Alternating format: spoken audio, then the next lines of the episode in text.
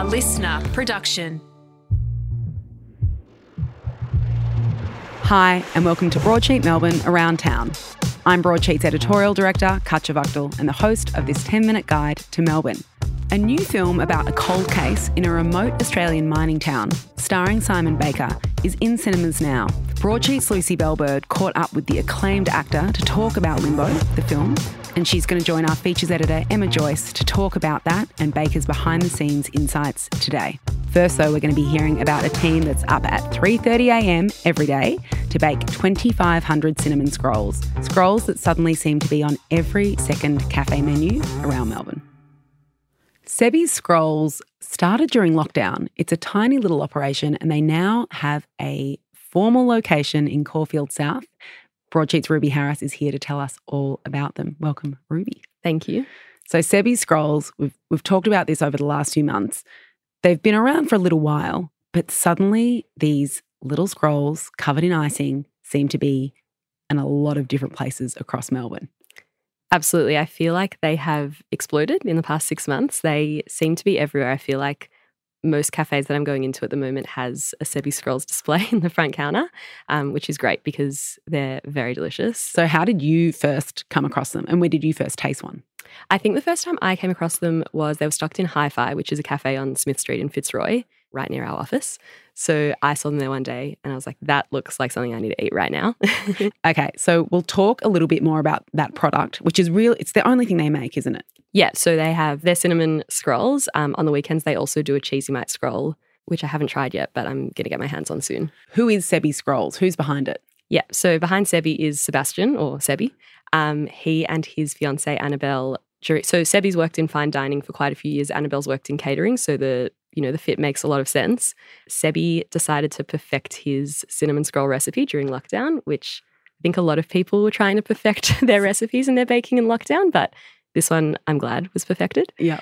They started delivering them to friends during lockdown and getting people to try them, and everyone was sort of telling them that they had to start selling them. They're like, these are amazing. So Annabelle had a commercial kitchen that she was leasing for some of her catering work. So they started just making the scrolls in there. Um, at the end of 2021, they were being stocked in a few cafes, and now they're stocked in cafes all across Melbourne. There's a few um, locations sort of out regionally as well. And you can also purchase them directly from their kitchen in Caulfield South. Which you have visited a number of times. When did they move to Caulfield South, or was that the catering kitchen? yeah, so right. that's the original catering kitchen. So they're still in there. Um, right now, they are working on opening a coffee window. So in the next few months, you'll be able to go there, buy a coffee, buy a scroll, and I feel like that's a perfect weekend morning. so you've visited. Uh, they start making these things at three thirty in the morning. Yeah. So Annabelle told me 3:30 a.m. they're in there, they're baking. They've got it's just Annabelle and Sebby. They've got two casuals who help them out, but they're there every single day of the week. And Sebby's never closes. It's open seven days a week.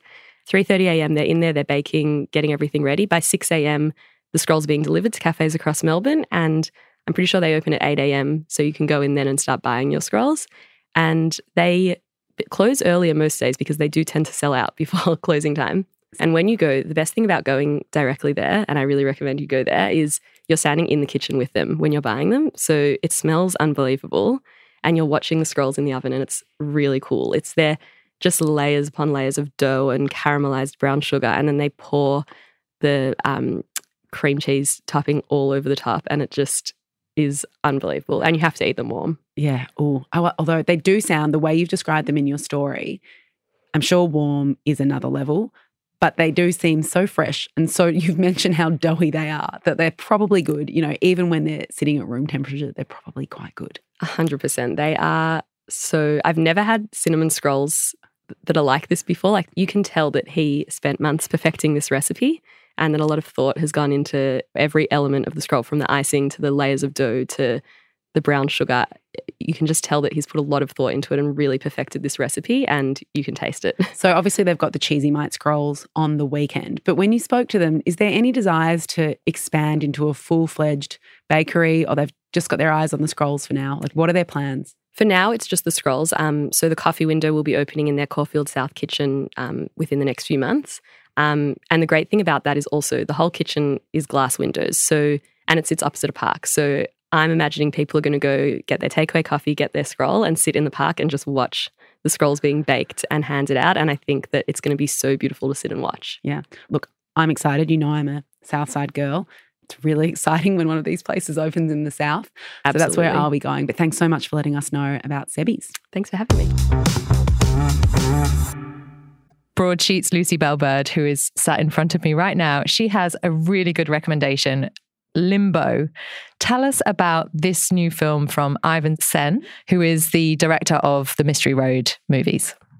It is such a good film. It's one of those movies that you watch and then you find yourself thinking about for days afterwards. I watched it a couple of weeks ago before it came out and I thinking about it regularly still. It was just so visually beautiful and such a compelling story and amazing performances from everyone involved.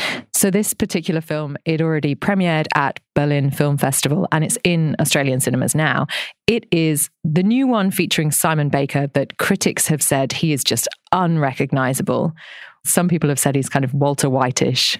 He is quite Walter Whitish. It's just a very different Simon Baker than you'd be used to. Like if you knew him from The Mentalist or Devil Wears Prada, this is a totally different guy. It's a sort of shaved head, a bit more haggard, um, tattered. Like clearly, it's a man who's been going through something, and that shows in his whole body and his whole performance.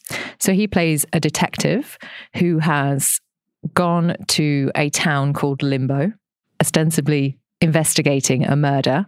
And that murder is of a, an Indigenous woman from many years before.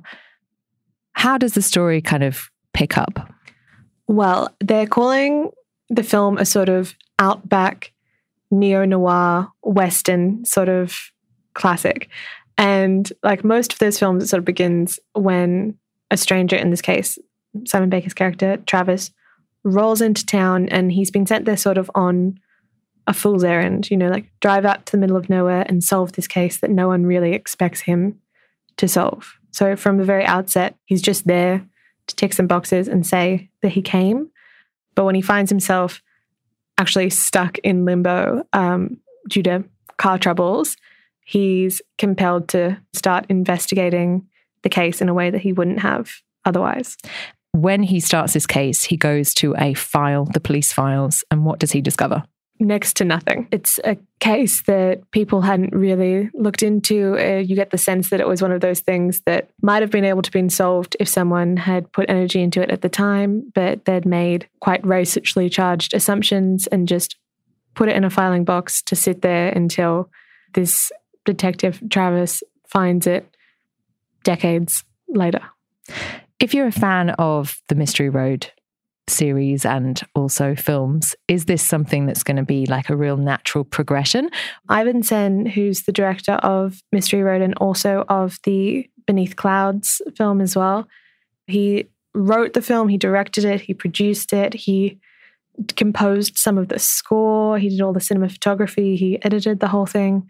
It's like when you do like all the parts in a group project, his name's all through the credits. And his visual style is so on show in the film. And so if you're a fan of his work and his directing, you won't be disappointed. I think this is really up there with some of the best of his work as well. A little fact I know about this filmmaker is that he spent some time working with the police when he was younger because it was one of those first jobs, like a work experience type job that he went into. And he was one of the first Indigenous people to go and do that in his where he grew up in his town. Let's talk about the location. So this is all filmed in Pedy. Yes. And obviously this opal mining town has a lot of underground living and this is all shot in black and white. So tell us about how that kind of influences the way that you watch this film and, and what it makes you feel. Obviously in Pedy people genuinely live underground because of the heat. And this is a story that really investigates the underworld as well as things that people want to keep buried or keep hidden. So thematically, it works really beautifully.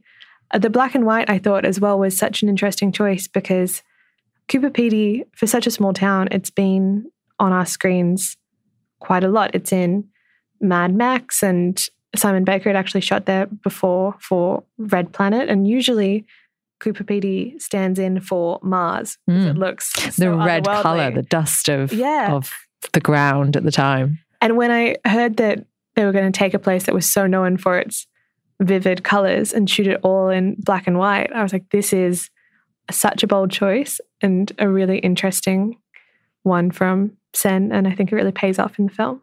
You also interviewed Simon Baker for Broadsheet.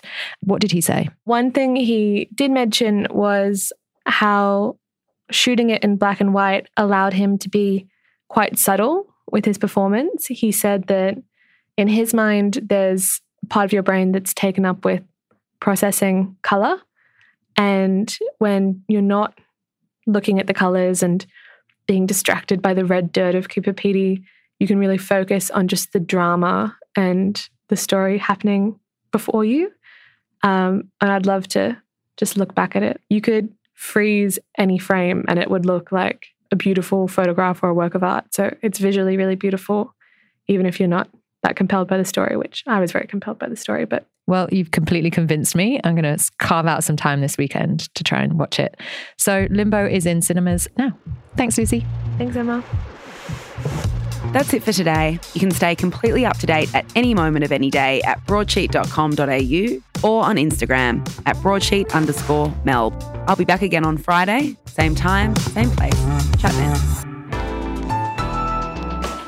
LiSTNR.